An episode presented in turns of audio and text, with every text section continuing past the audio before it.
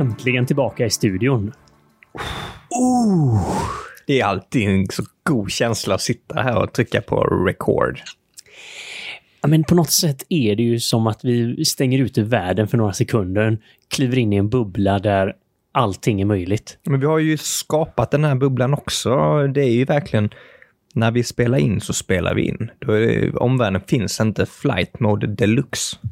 Och någonstans hoppas jag att den här veckan att man kan känna det som vi försöker skapa här. Det är ju på något sätt som det som Våga Mera vill skapa där ute när någon trycker på play i bilen eller i bussen eller på jobbet, vad det än är. När man spelar badminton, whatever, när man gör någonting, att man gör det fullt ut. Att man tar bort alla andra distraktioner. Ja, och jag skulle nog kunna säga att någonstans inför det här avsnittet så har den här höga närvaron verkligen varit påtaglig under hela veckan för mig. Jag har gått lite på tårna, pirrig, lite starstruck för liksom vad komma ska. För det är verkligen något som de här grabbarna har satt fingret på att göra något fullt ut. För vad är det för grabbar som uh, kommer att gästa dagens samtal? Grabbarna från Lilla Sur från kanske landets bästa surdegsbageri, en eh, liten lucka i djupaste Kolltorp i Göteborg. Lilla Sur är drömmen om bra bröd. Lilla Sur är drömmen om att följa sitt hjärta. Att göra det man tror på. Andreas och Tommy tror på bra bröd.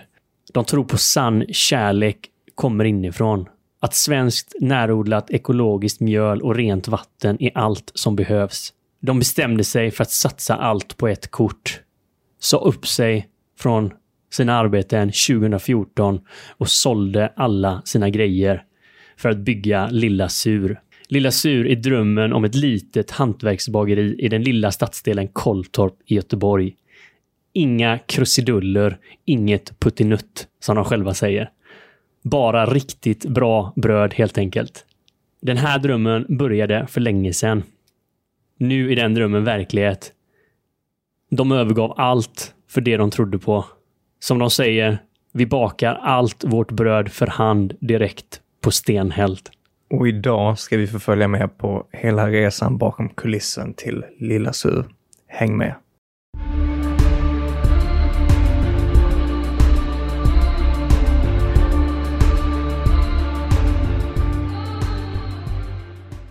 Desto mer planeter har du, desto icke fritt blir det. Så, nej, men det funkar inte så.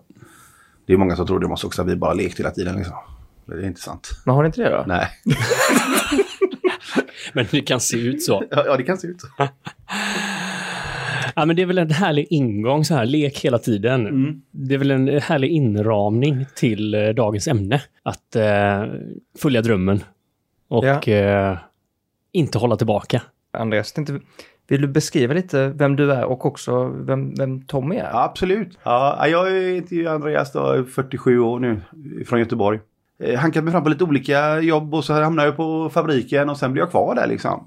Och ja, så hade man ju den här drömmen med sig på något sätt att göra något, något eget. Liksom. Ja, jag tror det, det var ju det som Tommy hade också i sig liksom. Eh, men det, det som var grejen tror jag att vi, vi kompletterade varandra väldigt bra för att man kunde stötta varandra. För man, vi är väldigt lika som personer men också olika. Så att vi kunde bygga vår självkänsla tillsammans lite med det här. För att eh, från början då när vi talade om det så eh, nej men det, det går inte. Det är jättesvårt att starta ett företag. Det måste man kunna massor för att göra. och eh, du är budgetar och sånt där och liksom hur gör man och du vet det och det är tillstånd och bygglov och sånt. Det, det kan inte vi liksom vi är för gamla för det och du vet, det är, så här, det är omöjligt. Men på något sätt bara, vi måste ändå gräva lite i det och se hur funkar det. Så jag vet, vi har varit på lite olika, olika möten liksom och sådär typ innan då, kanske något år innan vi drog igång. Det var ju på något möte med någon sån här eh, företagskonsult. Liksom. Ja, ni måste göra en affärsmodell och ni ska ha budget och sånt där. Och satt och pratade i någon kostym och vi satt ju där två, som vi tycker då arbetarkillar liksom. Och han pratade liksom. Så gick, när vi gick därifrån så tittade vi på varandra och sa Fan vad mycket skitsnack. Det kan väl inte behövas? Vadå budget liksom? Är du klok eller? Fan vi ska sälja bröd här för fan gubben. Zlatan hade ingen budget när han började liksom. Nej men lite så. Vi ska många vänstersparkar. Vi ska, baka liksom. Så att, ja men lite så. så att, ja, man kunde liksom finna styrka i det att man var någon slags, ja underdog är väl lite romantiserande ord, men att man i alla fall Jag tror vi, vi, vi, är, vi är jäkligt bra, jag och Tommy, på att vända Eh, nackdelar och svagheter till styrkor tror jag. Utan att veta om det kanske, men det, det har vi insett nu att det är nog det som är våran grej egentligen. När folk säger att det här är omöjligt, det kan vi göra ändå. Liksom. Eh, på, på ett annat sätt liksom. Så här. Det tror jag är våran styrka tror jag. Och därför tror jag det finns ett lilla sur överhuvudtaget idag faktiskt. För att eh, ja, det är, ju, det är ju ingen eh, lätt resa att starta ett företag liksom.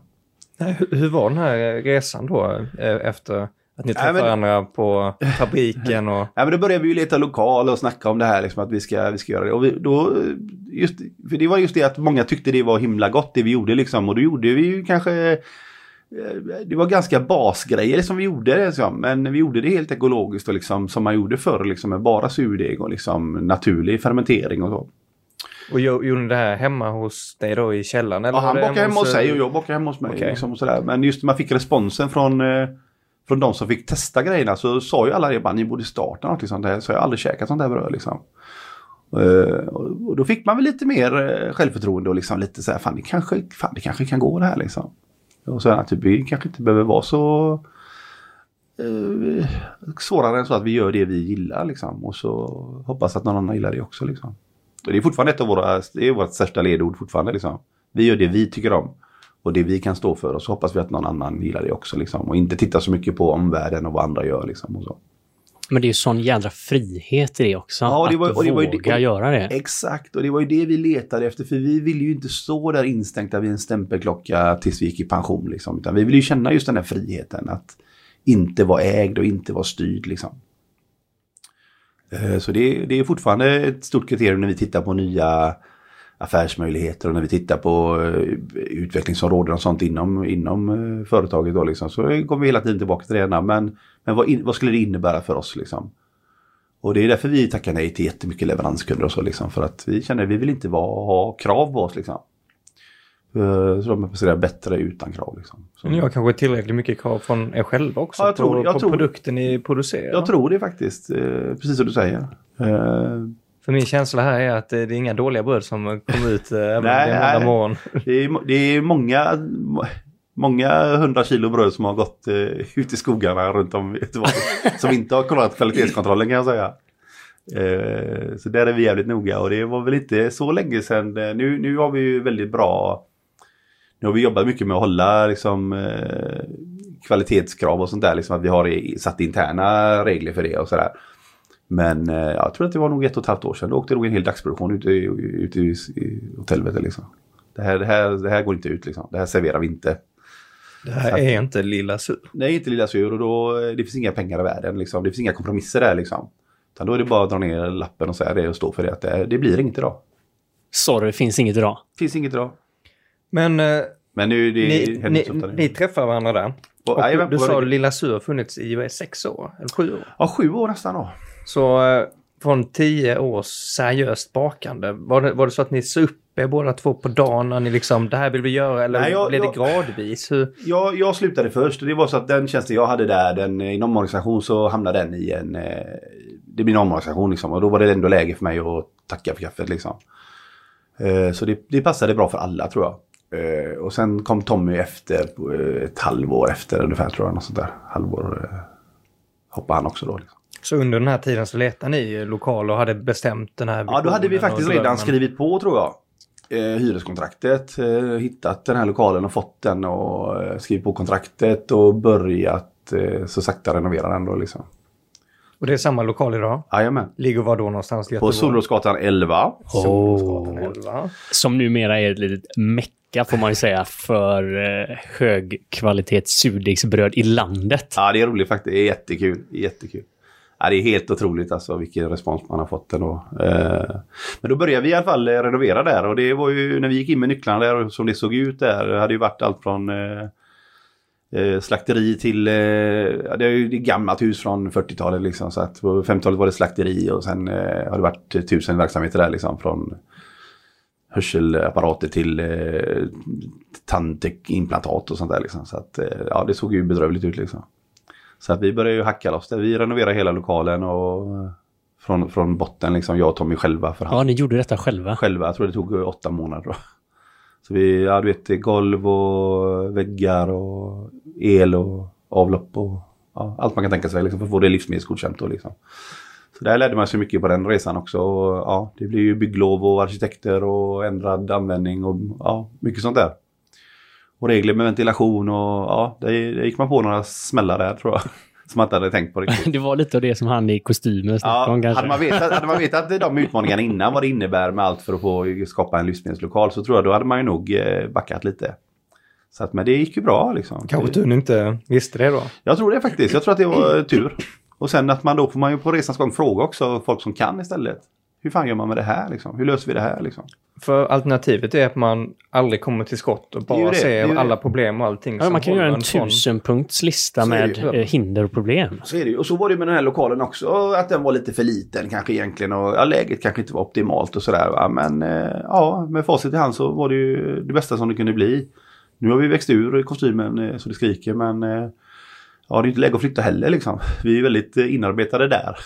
Så vi har ju väldigt lokal stämpel liksom. Ja. Så att, men det men Mikael har beskrivit det här för mig. Han har ju pratat om Lilla Stuv väldigt länge. Ja, fan vad rörd jag blir. Ja, men, det, ja, men just känslan på stället också. Att eh, det är inte den där jättelokalen och allting är liksom industrialiserat utan det här är en väldigt speciell känsla. Som ett mecka som du beskrev där tidigare. Men jag tror också det är det som är lite intressant när man tittar i backspegeln nu. För nu, nu kan vi, nu, det är först nu som vi har tid att reflektera lite och titta bakåt liksom vad som har hänt och vad vi har gjort och sådär. Och jag tror att det är precis som du säger Benjamin att eh, vi visste inte bättre och vi, vi har ju bara varit oss själva hela tiden. Och jag tror att det var det som var en del av eh, framgångskonceptet också. Att eh, vi var de vi var. Vi var fortfarande de här två arbetarkillarna fast vi bakade bröd. Så när folk kom in och vad har ni gjort? Liksom, typ, ja, vi har gjort det och det liksom, och så och så. Liksom, och det fanns ingen prestige och inga höga hattar och inga, ingen, ingen relation till branschen bakåt i tiden eller så här ska man göra, så här ska man inte göra. Och så, liksom. Det var ju på något sätt rock'n'roll-bagare. Ja, men lite så. Lite, lite guys. Faktiskt. För jag menar, det är ju en bransch, om jag ska säga, surdeg för sju år sedan var ju kanske väldigt okänt namn och eh, kanske är fortfarande för vissa, men det har ju blivit lite snobbigt kring hela ja, nu är det surdegs... Väldigt, eh, uh, men vi hade bra, bra connections också, bra förebilder. Sebastian Baudet som uh, var jättegullig mot oss i början och liksom fortfarande en fin vän liksom och som stöttade mycket i början och liksom man behöver några sådana också som är med och man får en klapp i ryggen ibland liksom. Så att när vi höll på där och hacka kakel och eh, på så då kom han en dag bara med en hyrbil liksom och svängde in där liksom. Jag har sett han på tv typ innan liksom. Wow. jag hade ju jag hade varit på någon kurs och sådär med honom innan och lite sådär. Men ändå att han bara tar sig tid och kommer förbi och kollar. Han är nyfiken bara, vad hände här gubbar? Ska ni, vad, vad roligt bara. Så det, det, det, var ju liksom, det var ju skithäftigt liksom. Jag står där två, i två blåställ och hackar kakor liksom. Kom bara, hallå gubbar! Kom idolen där vad, va? vad gör ni här? Ska ni bocka bröd eller? Fan vad roligt! Bara, och så spelar virvelvind in där också liksom bara. Vi kan hänga upp ett kylskåp i taket och vi kan göra så här så här. Bara, fan vad roligt! Bara, wow! Så bara, Snacka om att ge energi. Ja, eller bara kylskåp i taket. Ja, bara, fan, kakel ja, men typ, här, typ, Också så, ingenting omöjligt. Bara, det går jättebra det här. Ja, men han känns ju som en sån liksom också som Helt, ingenting är omöjligt. Ja visst, absolut. När, all, när surdeg är omöjligt att baka då säger han så här, baka surdeg på sex minuter. Ja visst. Inga problem. Inga problem. Bakterierna är våra vänner. Älskar bakterierna! ja, men det är grymt. Som när vi började. Vi, vi hade inte ens kylskåp typ, du vet. Men snackar vi nu efter de här åtta månadernas... Eh, ja, när vi började komma igång då liksom. Och ja, du vet, vi hade ju inte ens... Och bara, vi, ska, vi ska ju ha grejer liksom. Vi måste ju ha något, eh, typ eh, ugn och sånt liksom. Och, och, och ström till det liksom. Kanske inte det man svänger in på mediemarknaden. Nej, men då gjorde vi en jätteskön grej. För vi, vi, vi kände väldigt starkt att vi ville ha, liksom, det ska vara svenskt och det ska vara svenskt mjöl och liksom allt ska vara så nära och svenskt som möjligt liksom. Och många av de här, eh, det finns ju många stora eh, ugnstillverkare i Italien, Frankrike och så här, som är lite fina märken och fräcka grejer och sådär. Men då kände vi ju att vi ville ha svenskt liksom. Det ska vara gjort i Sverige, det ska, liksom, allt ska vara svenskt. Liksom, så här. Då snackade vi med ett företag eh, som gjorde i Sverige då liksom. Som tyvärr inte nu är svenskägt längre. Men ja, då åkte vi upp och snackade med dem och ja, kan ni bygga den här ugnen till oss liksom? Och vi vill ha lite tjockare stenar i och liksom lite bättre ackumulering för värme och sådär liksom. Ja, men vi gör det liksom. Så ja men, eh, lite kaxigt också att bara stå på den tiden liksom. Det var, bara, men vi, vi kommer bli jävligt kända liksom. Det kommer gå jättebra för oss liksom. Så bara, vi eh, gör, gör ett bra pris till oss så, så kan vi liksom fronta er på Instagram lite liksom. Du vet, vi hade typ 100 följare liksom. Bara får vi se ett konto bara, nej, nej, nej, vi kan visa nästa gång. Ja visst, men den killen som var försäljningschef där, han, eh, jag tror ändå han såg något i våra ögon. Där, så, Ja. han, så han bara, men vi gör det liksom. Så vi fick ganska bra rabatt på den där ugnen liksom. Och, ja, vi la ut det. Det var roligt faktiskt. Så att, eh, han var till och med med och monterade sen när vi bar in den i ösregnet där. Men han såg nog lite av framtiden där i era ögon. Att Ja, men jag tror att han ja, han kanske såg sig själv lite eller fattade att Mm. ja, fan, jag chansar på de här, de här dårarna är roliga.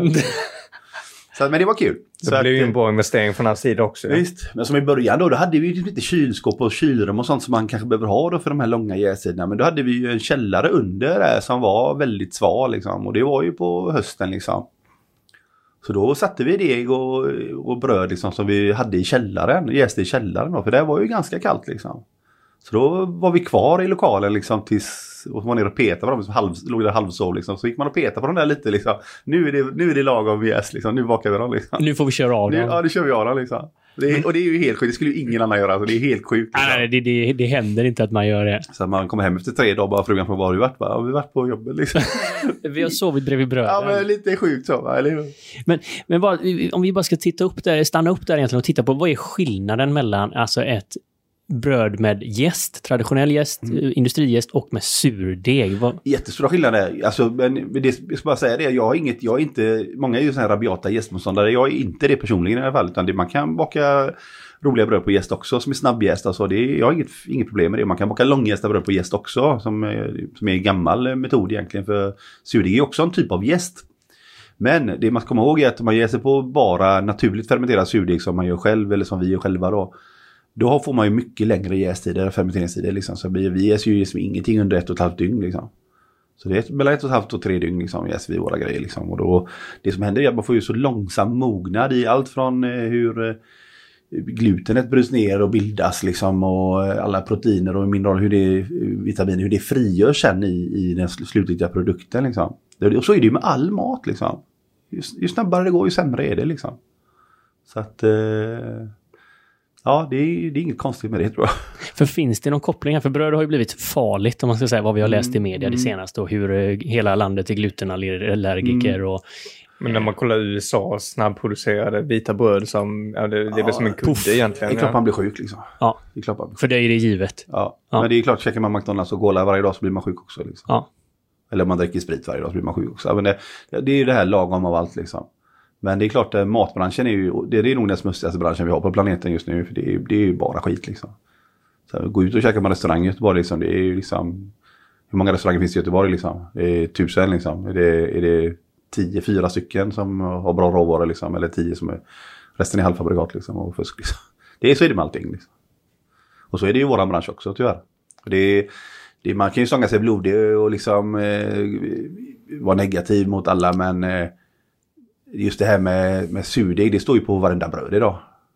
Och det finns, inga, finns, inget, finns inga regler från Livsmedelsverket eller från eh, någon branschorganisation. eh, Att, vad, vad är det som ska reglera det? Vad, vad, vad är det som får heta surdegsbröd? Liksom? Du kan hälla i ättika och kalla det för surdegsbröd. Det, är- helt okej. liksom. Bara det smakar surt. Eller, du, kan, du kan bara skriva surdegsbröd på vilken plats som helst. Är det så? vad är det här? Om det är vanligt bröd med lite lime eller surdeg då? Ja, men typ. Och det, Eller man slänger i lite surdeg i en vanlig jäst bröd då, eller man kanske inte ja, ens gör och det. knappt det tror jag. Ja. Inte ens det många gånger va. Utan, eh, ja. Så det, det är konstigt egentligen. Och jag menar, eh, det kan man tycka att branschorganisationer och sånt borde kanske vakta. Men eh, det är så känsligt för det är så många medlemsföretag där som, eh, som lever på att sälja halvdåliga grejer och hålla, ha låga produktionskostnader. Så då man, finns inget intresse för det liksom. Men du vet alla investerare och alla folk som har jobb i de Ja, här det- branscherna och det- gör man någon... Det är eh, jättebusiness. Reglerar man det så är det många som drabbas. Men det. egentligen så är det väl många som drabbas så att fortsätta. Ja, på sikt kommer det bli det. Eh, Ändå. Det, slår ju alltid tillbaka på oss. Konsumenten är ju den som drabbas i så Ja. fall om det är produkter som inte är bra. Visst, och planeten också. Det är ju det, jag menar. eh, Ja, det är som med allting, med griskött och allting. Jag menar, det är ju vidrig industri alltså. Det, Jag, jag tänkte backa bandet lite grann till första dagen när ni står efter renoveringen och öppnat. Ja. ja men Vad det, var det för känsla här då? Var det en kilometer med kö och att eh, Ja, det, liksom, ju det, det är ju det som är så... brödet tog slut på fem minuter? Det var panik för att Ja, men hitta det är råvaror? ganska nära sanningen där faktiskt. För att, eh, ja, först var, höll vi på där och skoja och, och byggde och renoverade. Liksom. Och då testbakade vi lite under tiden sådär. Och det var det som jag sa till Mikael förut. att Det var det var bakade de bästa bröd jag någonsin har bakat tror jag. Var det där de bakades? Ja, just, jag tror det var, det var samma dag som ugnen kom in. I lokalen liksom. Och då säger de till oss så här, fan nu måste ni nu måste ni bränna ur ugnen liksom. Ni får maxa upp ugnen och det är mycket sådana tillverkningsoljor och sånt där svets och så, här, så, det, så det ryker ut liksom. Och, så den blir ren liksom. Och då hade jag väl satt en eh, 20 bröd i källaren liksom. Eh, om det var dagen innan tror jag. Så, här, så de var ju så jävla fint jästa liksom. Dinkelbröd liksom. Så ja, ja visst vi drog igång det. Vi hade tagit kanske någon, eh, någon pilsnerdricka kanske också. Det var lite mer mjuka i kroppen. Lite, lite, lite lättsamt. Vi drar igång ugnen liksom. Ja, hej då, ha det bra liksom. Så bara på med ugnen på max. Liksom. Och du vet så mycket blå rök och sånt. Vet du, det kommer ju direkt från fabrik liksom. Eh, olja och skit och sånt där va. Det rök, vi öppnade alla dörrar och fönster. Det bara rök. Det var som ett tåg ute med blå rök liksom. Men det la sig ganska snabbt och liksom brände ut den där så bara så att vi, fan, vi måste baka de här jävla bröden också när vi ändå är igång liksom. Och så fick snittat upp dem och in där. De blir så jäkla fina liksom. Så vi bara delade ut dem på gatan här på kvällen liksom. Folk gick förbi bara och luktade gött liksom. Ta ett bröd med dig liksom här då. Vi Så nu har vi precis öppnat första gången, bränt Nej. ur ugnen. Nej, det här är innan. Nej, det, vi har inte ens Det här öppnat är då. Det var, ju- det, var, ju- innan. det var ju någon vardagskväll bara när vi höll på där liksom. Ja, ja, ja. Kände man doften då hela Ja, gatan? ja eller? visst. Och var, det, var det ugnen man kände eller brödet man kände? Först var det nog ugnen och sen tror jag man kände den goda brödlukten liksom. Så jävla rolig liksom. Så att eh, ja. Men sen så bara, men vi får, vi får öppna då. Då, då hade ju inte Tommy slutat helt på sitt jobb. Så då var det ju... Då sa vi det, men vi öppnar typ eh, två dagar i veckan liksom. Eh, torsdag, fredag. Och första dagen vi skulle öppna, var vi öppna på fredag liksom. Så vi, vi, vi sätter lite grejer och så bakar vi det vi kan baka och så testar vi liksom. Vi går ut med det och säger nu öppnar vi liksom. Men så fint att ni gjorde det, för jag kan tänka att många tar det som en stor spärr. Ja, men man måste göra det full tid och att man aldrig kommer till skott. Men äh, här Mm. vi kör testar- ni vi två, testar och två dagar i veckan och kommer igång och testar. Vi måste börja Det här är ju någonstans. verkligen lean. Man Ja, men pratar alltså- liksom från storbolag, hur man liksom tar, tar sig an något stort från steg till steg. Ja, då, åkte vi hem, då åkte vi hämta mjöl från små kvarnar och sådär höll på så liksom. Och du vet, ja då hade vi fått satt, eh, satt en batch liksom där och ja, nu kör vi på fredag liksom. Så vet jag inte hur vi hade gjort det. Då hade vi fått in en kassaapparat, en gammal liksom och fått kopplat upp det med så här eh, Skatteverket och allting var fixat liksom och sådär. Och så hade vi eh, sytt ett skynke som vi hade för rutan liksom. Eh, och så hade vi, var vi där på, morgon, på dagen och bakade liksom, på förmiddagen då. Så vi skulle öppna vid lunchtid tror jag bara för skojs skull. och Liksom, och bränna, för att se hur det gick liksom. Det här är ju innan Swish och sånt kom in. Så Ja, nu snackar vi kassa och... Ja visst. ja. Kasta kontanter liksom. Och, och ja, kvittorullar och sånt. Nej så eh, drar vi för det här skynket liksom. Eh, lite regnig eh, novemberdag tror jag, tror jag det var. Och tittar ut liksom. Då är det kö nästan hela gatan ner. Menar du det alltså? Helt sjukt.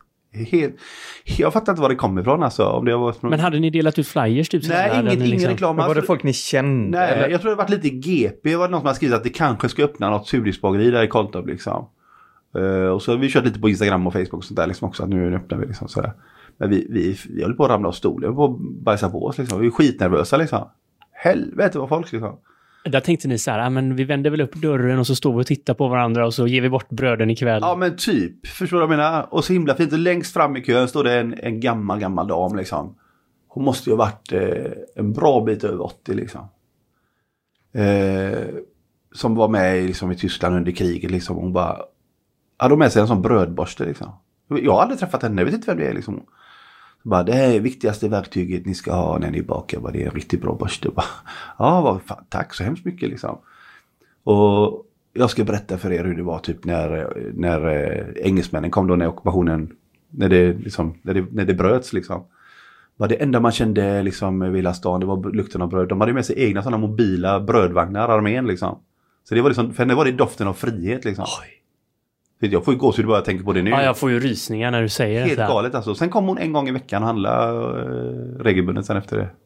Men det var doften av eh, frihet som Ja, och, spred sig i och, och sen var hon så här väldigt påläst också. Hon bara, det ska vara riktigt bra, det ska vara surdeg liksom. Och, så att, äh, jättestark grej. Och sen så var det en lång kö efter det. Så bara, jag tror vi sålde slut på en kvart liksom. Allt vi hade gjort liksom. Helt galet alltså. Det var ju allt, allt vi hade gjort låter ju så, men det, det var ju inga mängder heller på den tiden. Det var inga, Nej, men det var ju mycket då. För oss var det mycket att baka, kanske 20 bröd och liksom 50-70 bullar eller vad det kan ha varit då. Liksom. Du vet, för oss var det ju mycket liksom. Då. Och då hade vi ju ingen utrustning heller, vi hade ju typ bara ugnen liksom. Vi hade typ ett, ett gammalt kylskåp som vi hade köpt på typ eh, second hand som vi hade tagit ut alla hyllor i liksom, så vi hade degarna i så liksom. Så ibland när man kom på morgonen så hade ju de här dörrarna öppnat sig på kylskåpen för då hade degen gäst över liksom. det var det hela golvet fullt med stora degar som hade bara krypit ut som en möbel liksom. Bara, Oj, idag blir det inget bröd liksom. Det blir, idag blir det fyra frallor bara.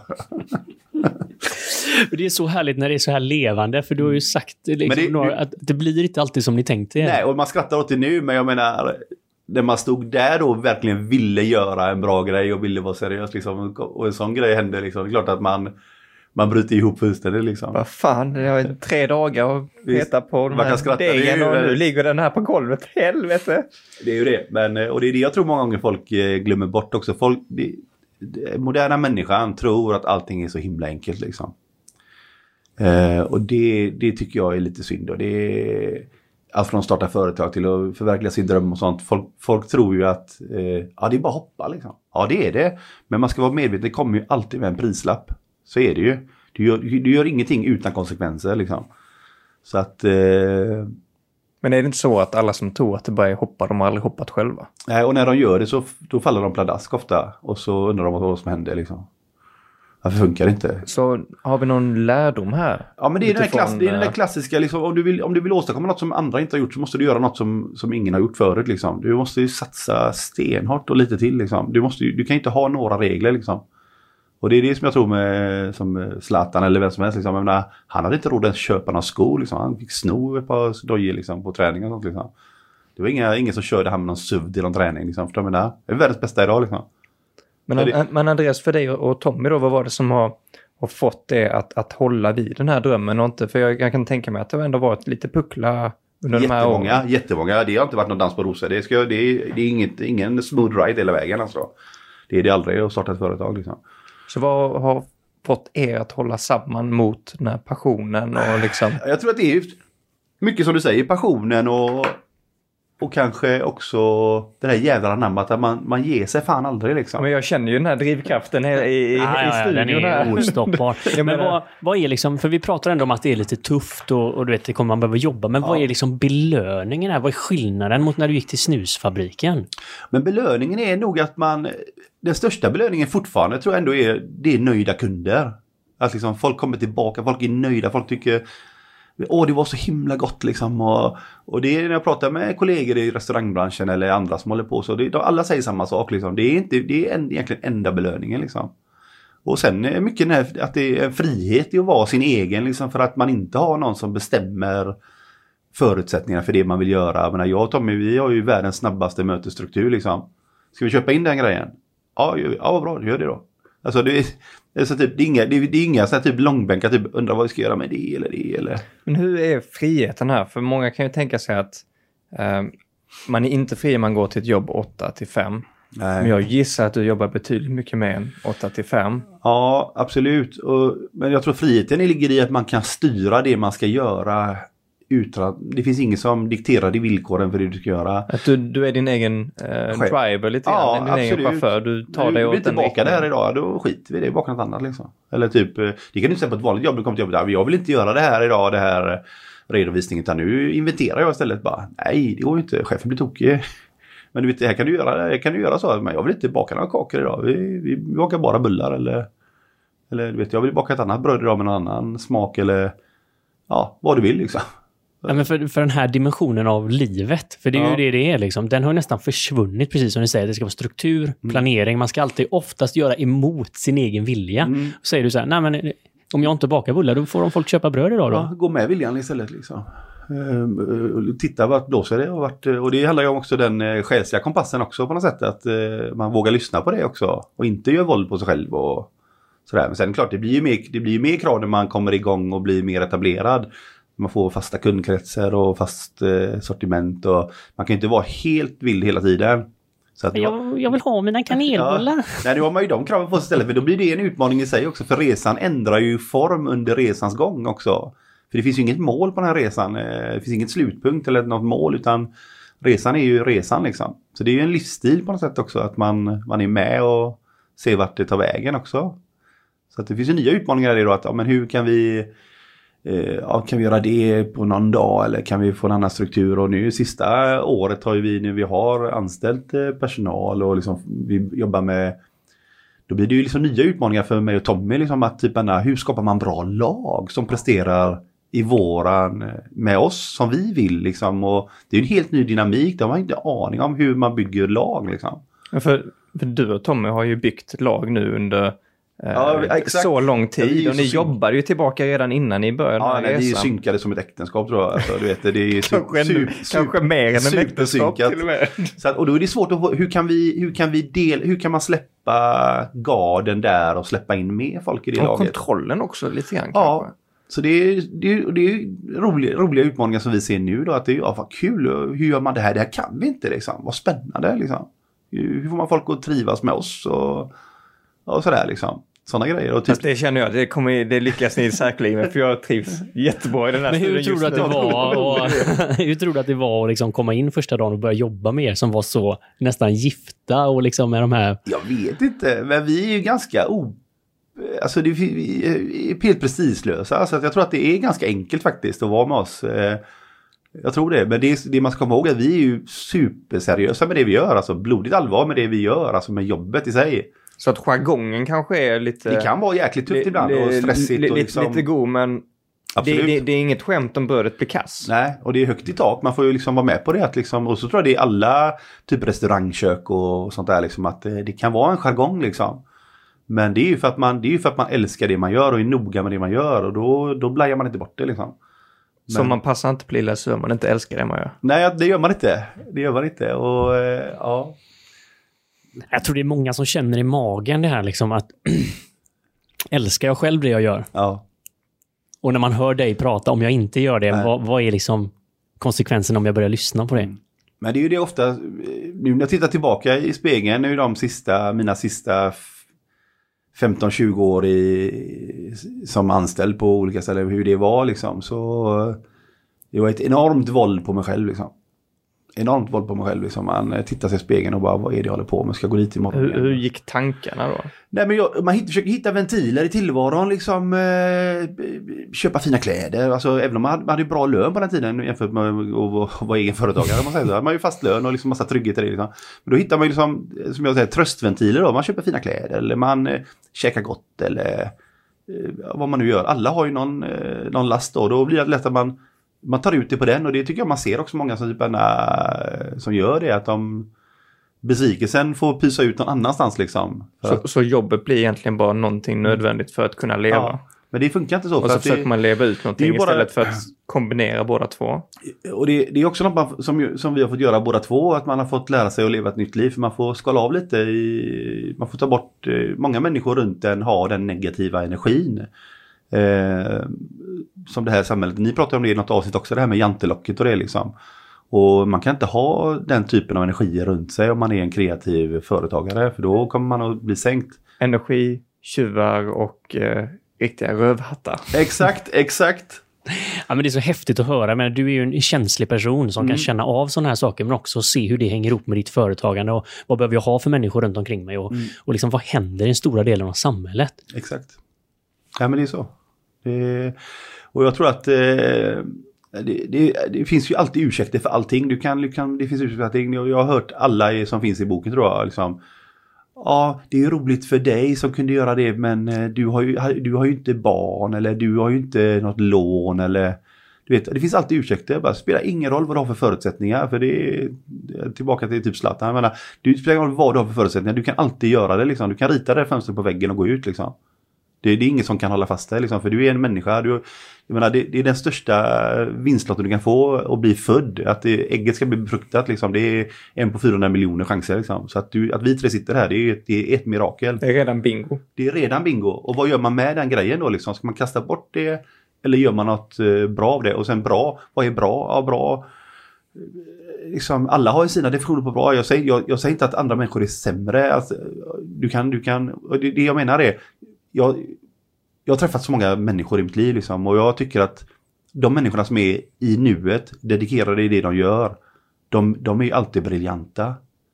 Och liksom ser man, om man tar sig tid att prata med någon eh, lokalvårdare, någon, eh, någon tjej som står och städar någonstans, liksom, en kvinna liksom, bara, hon älskar det hon gör, hon är jäkligt noggrann och liksom, hon slarvar aldrig med sig. Alltså. Hon är nöjd när hon går hem och så. Bara, hon, hon briljerar ju på sin planhalva och hon, då, då får hon ett bättre liv liksom. Eh, men det är ju det när du gör saker, när du gör våld på dig själv, då funkar det inte liksom. Jag tänker att vi eh, har tillsammans här, eh, gjort en deg.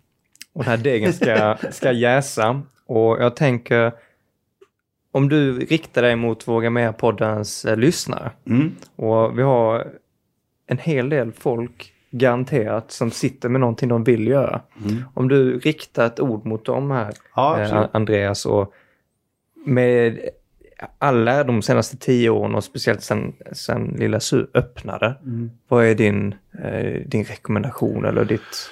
Nej men alltså gör det, men alltså lyssna inåt och, det, och förankra det med, med, med dem du har nära dig. Om du har en partner eller om du är en livskamrat eller familj eller de som är närmast, vem du nu har.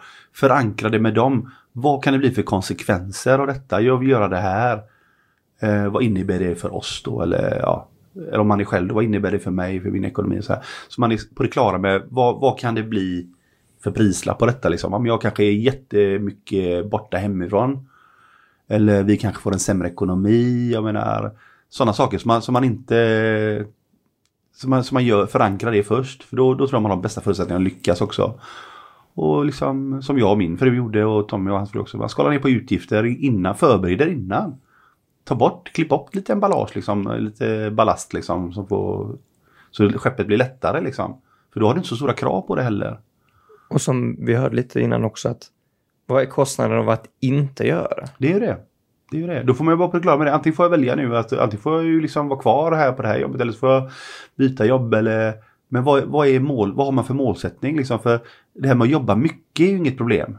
Det är många som säger, ja men jag jobbar för mycket, ja men du jobbar med fel sak då. Mm. Det är ju det som är grejen. För antalet timmar i veckan är ganska ointressant. För om du tycker, tycker att det är det roligaste som finns så kommer din familj märka det, dina barn kommer märka det. Du, du blir ju en bättre människa, en bättre förebild. Så det går ju alltid att väva ihop allting, tror jag. Jag tror det stenhårt alltså. Ja, men du utmanar ju det här lite och säger att om man, om man jobbar bara åtta timmar, Mm. då är man lycklig. Eller då är livet bättre. Och gör någon som jobbar 12 timmar i misslyckande så säger du så här, men herregud, jag är ju en helt annan person Mm. hela tiden. Absolut. Om jag gör någonting jag tycker om.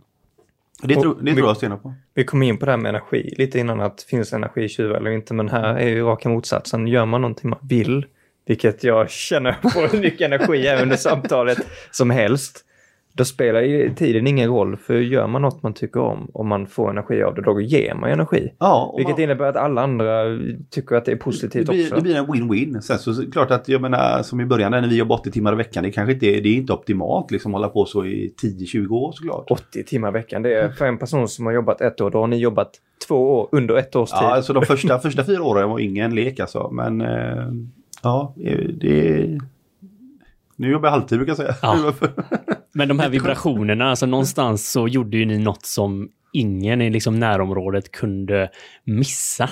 Nej. Det är så, när man gör något unikt och verkligen liksom vill, det är som du säger, energierna, det, det var ju inte Och att man- konstigt att det var full där våga ta ett, steg tillbaka, ta ett steg tillbaka. Var dig själv. Var inte någon som du inte är liksom. Utan var ödmjuk inför det faktum bara. Jag, du är den du är liksom. Och du kan inte allt. Och du, du kan bara du kan stå för det du gör men liksom handlingar är allt du har liksom. Det är det. Du kan inte säga så här, men, ja, men det är tanken som räknas. Nej, det är det fan inte. Det är vad du gör liksom. Jag tänkte hjälpa den tanten över gatan liksom. Men det gjorde du aldrig det. Ja, det gjorde ju inte det. Nej. Det ligger någon och blöder på gatan. Jag tänkte jag skulle stannat och kollat men jag hade inte tid liksom. Jag tänkte jag skulle bromsa. Ja men det är här, han eh, Einhorn liksom, det här konsten att vara snäll liksom. Det är det här typ så här, typ, det är inte tanken som räknas. Och, och liksom, varför ska man sluta när det är som, som roligast? Nu är det dags, det är dag imorgon också. Nej det är inte det, gå all in på allt du gör liksom. Alltså någonstans får vi väl ta det som eh, en summering för vad som är så unikt med vad du och Tommy har gjort. Tack. Och, och hur ska man liksom säga det i en mening egentligen? Vad sa du? Att det är inte tanken som räknas? Det är handlingarna. Åh! Men det är så, det tycker jag är, ja. Jag känner att jag får börja lära mig baka med. Det är en sak som är säkert. Och Men det är det som jag tror som är sorgligt, det är ju det att många människor går ju genom livet utan att hitta sin passion. Eh, så det, det är det, de vet inte vad de vill göra liksom. Och då är det svårt att fokusera den energin som jag tror alla människor bär med sig. Jag tror alla människor har den kraften i sig om man blir tillräckligt förälskad i någonting. Liksom. Och, men då är ju mitt råd i så fall, om man känner den frustrationen och den Eh, om man jobbar på något jobb man inte trivs med, man inte vet vad fan ska jag göra, jag mår dåligt, så jag vet inte vad ska jag göra. Så här. Börja prova nya saker, gå utanför din komfortzon. Anmäl dig till en målarkurs eller en danskurs, gör något annat. Försök bryta dina mönster och dina komfortzoner och hitta nya vägar. För någonstans så finns, ligger det där guldägget i skogen och väntar på det. Det här gillar du att göra liksom. Jag tycker att det är en av de finaste avslutningar vi haft på ett samtal. Just att för folk som inte har hittat sin passion och själv kan jag känna ibland att man är passionerad över för mycket eller för lite. De har mm. kanske inte hittat rätt sak. Att experimentera tills man finner det och när man finner det så blir man Andreas, som du och Tommy, att då bakar man bröd 80 timmar i kill veckan. Your, kill your darlings. Kill your darlings. Kör bara, all in bara. Hur gör man om man vill få ta del av er och era bröd och bullar? Och... Ja, men kom förbi oss på Solrosgatan och, och köp med något gott eller kolla in på Instagram, lilla sugbg eller på Facebook eller något sånt där liksom. Och, ja, se vad vi håller på med liksom. Ja, men den här resan har ju varit fantastisk och tack för att du delar den eh, med oss idag. Och tack själva, tack för en jättefin podd som ni har. Och tack för att jag fick komma hit. Det känns ju superkul liksom. Tack!